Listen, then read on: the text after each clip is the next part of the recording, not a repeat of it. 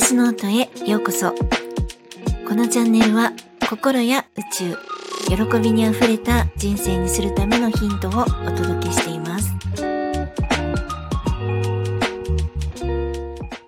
皆さん、いかがお過ごしですか？ゆみです。えー、さて、もう大晦日の暮れも暮れ、カウントダウンの時間になりました。皆様、どのように新年を迎えられるのでしょうか？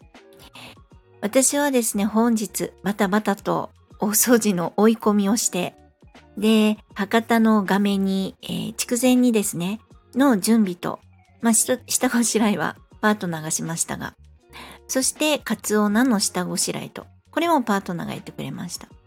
であの、カツオナっていうのは、博多の雑煮の中に入れるナッパで、まあ、湯がくと、あの、カツオのお出汁のような本当にいい香りがする青菜なんですね。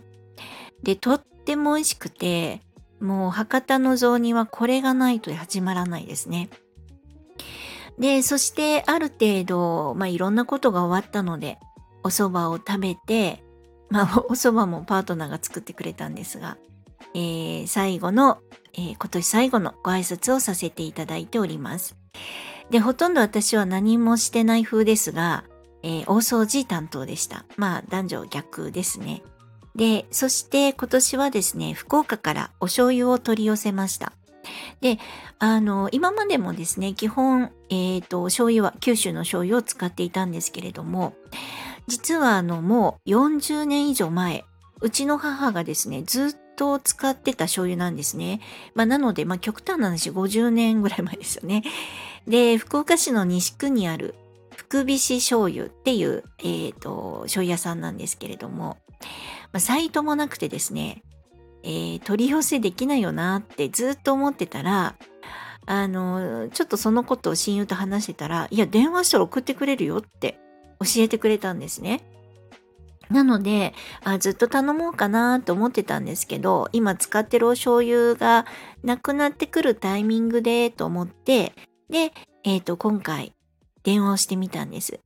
で、えー、その、どのお醤油がおすすめですかって聞いてみたところ、あの、実は甘口、薄口、濃い口、うま口とか、なんか吟醸とかいろいろあるんですね。で、その時に、まあ、ずっと昔に母が使ってたんですってお伝えしたら、あの、調べてみますので、どんぐらい前ですかって、お母様のお名前と当時の、まあ、えっ、ー、と、わかる範囲でいいので、住所教えてもらえますかって言ってもらえたんですね。で、え、もう4、50年前ですけどって、あの、思ってお伝えしたら、ちゃんと帳簿は取ってあるそうなんですね。あの、でもかなり昔で、ちょっとこう帳簿置いてあるところが違うっていうお話もあったので、なんかこう地層が深そうだなと思って、ああ、もういえいえ、おすすめで結構です。ということで、まあ、では、うま口がいいですかね？ということで、うま口を取り寄せました。まあ、それにしてもですね、こう、帳簿を大切にされているっていうことも、そして調べてみますよって、あの、言ってくださったことも、そして今回美味しい醤油を使うことができるのも、なんか本当に感謝しかないなと思ってですね。で、その画面には、えー、福引醤油で作ってみたので、本当に楽しみですね。まあ味見して美味しかったんですけど、明日、たの、楽しみでしょうがないですね。はい。そんな感じなんですが、えー、皆さんの一年はどうでしたでしょうか？あの、私は今年は本当にですね、もうとってもいろいろと変化があったり、まあ、なんて言うんでしょうか、まあ自分の価値をいろいろ見させられるようなこともありましたし、なんか、うーん、もう乱高下、上がったのかそもそもみたいな 乱高下の一年だったんですけど、まあ自分をたくさん受容する一年でした。で、そして思い返してみればですね、辛いことのほとんどが自分との向き合い方によってあの変化させることができるなって要するに穏やかにすることができるんだなって気づいた時間でもありました。そしてこうやってスタンド FM で配信させてもらってる。まあカミカミですし言い間違いとか多くてですね。あと話し癖もひどいですよね。えーとかあのとかですね。でもあの、まあ、そこら辺もですね、あの、本当に、まあ、そこまでご指摘もなくですね、本当に温かく、あの、迎えてくださって聞いていただいてる。そして私も楽しくお話しさせてもらってる。そしていろんな思いをお伝えさせてもらってるっていう、本当に感謝の一年になりました。来年はもっとたくさんの方に近づきたい。そして、あー、なんだか幸せだねって言い合いたい。そんな思いでございます。で、えー、自分の内面、そして外に広がる世界が、まあ、変化してきているのは、毎回ちゃんと起きた出来事とか、その時に込み上げてくる感情、そして上がってくる思考、いろんなことに意識を向けて、エゴだなとか、感謝だなとか捕まえて、まあ、エゴを手放して感謝を多く捕まえ出したからだと思うんですよね。その、エゴだけのところではなくて、それを取り除いた時っていうかこう、手放した時に何が見えるかっていうところもあったりするんです。本当に一つずつ捕まえると豊かすぎるんですね。本当は。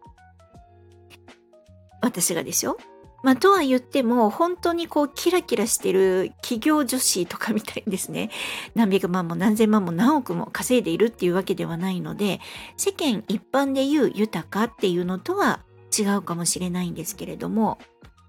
あの、お家に所狭しと並んでくれてる観葉植物とか、毎日使ってるコスメとかですね、大好きな音楽、えー、ずっと前から変えてみて、変えためてきた CD とかもそうですし、えー、サブスクで使ってる Apple Music とかもそうですし、そして大好きな文房具、うん、あと PC もスマホもなんかいろんなものなんか本当に欲しいものちゃんと手に入れてきたんだなって、それを考えると本当に感謝だらけなんですね。そして、あ、私ちゃんと欲しいもの手に入れてきてるじゃんって、なんか、自分も偉いなって思うんですよね。この感謝をして、ああ、私本当に豊かだなって思う。そして、豊かだなってあの、ちゃんと思えている、ここからの願いを放つっていうのが、とっても大事なんだなってことなんですね。もう自分はすでに豊かで、そして、もっと、さらにもっと素敵な世界を見たい。もっと心が喜ぶ世界にしたい。で、そういう願いの放ち方がとっても良さそうです。えーえー、2024年は、えー、豊かな思いから幸せと安心感を願い、そして叶える。そんな一年にしていきたいと思います。そして、えー、先ほどもお伝えしましたが、さらにたくさんの人とお近づきになれたら嬉しいなと思っています。えー、来年もどうぞよろしくお願いいたします。えー、本日も最後までお聴きくださり、本当にありがとうございました。皆様、ぜひ良いお年をお迎えください。ではまた。